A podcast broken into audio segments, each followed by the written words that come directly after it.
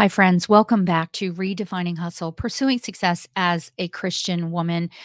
This is the last episode of 2023, and it's Christmas Day. And I simply wanted to leave you with my gratitude and my prayers for you. I am so grateful that we will celebrate five years of this podcast in February of 2024, and we'll start our sixth year of recording. And I am grateful for your listenership. I'm grateful for you sharing this. I'm grateful for you reaching out to me with prayer. And even if you're a listener and you've never reached out to me and no one else knows that you listen to this show, it is a great honor and privilege to serve you, to be the Holy Spirit's vessel for this message for you, my high achieving sister in Christ.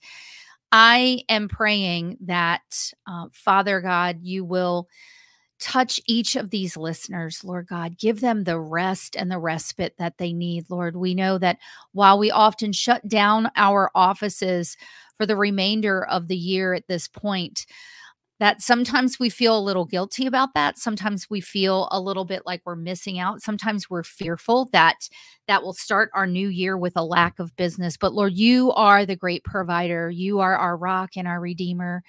Um, jesus it is through your blood that we are cleansed and we are no longer condemned and that the enemy and death have no power over us so, Lord, I lift each of these listeners to you, Lord God, that they would feel your grip around them right now. And as they spend this day celebrating with their families, Lord God, that they just would feel the overflow of your peace and your fulfilling and steadfast love, and that they would take a moment to take a deep breath and look around and savor how you have provided, savor their family or friends whom they are sitting with right at this moment and savor all you are in our lives, in our businesses. Lord, thank you for giving us these missions in the marketplace. Thank you for giving us our businesses as a vehicle to bring Christ's light into the marketplace. And Lord God, let us reflect the light of Jesus to all with whom we interact because we never know if we may be the only experience of Jesus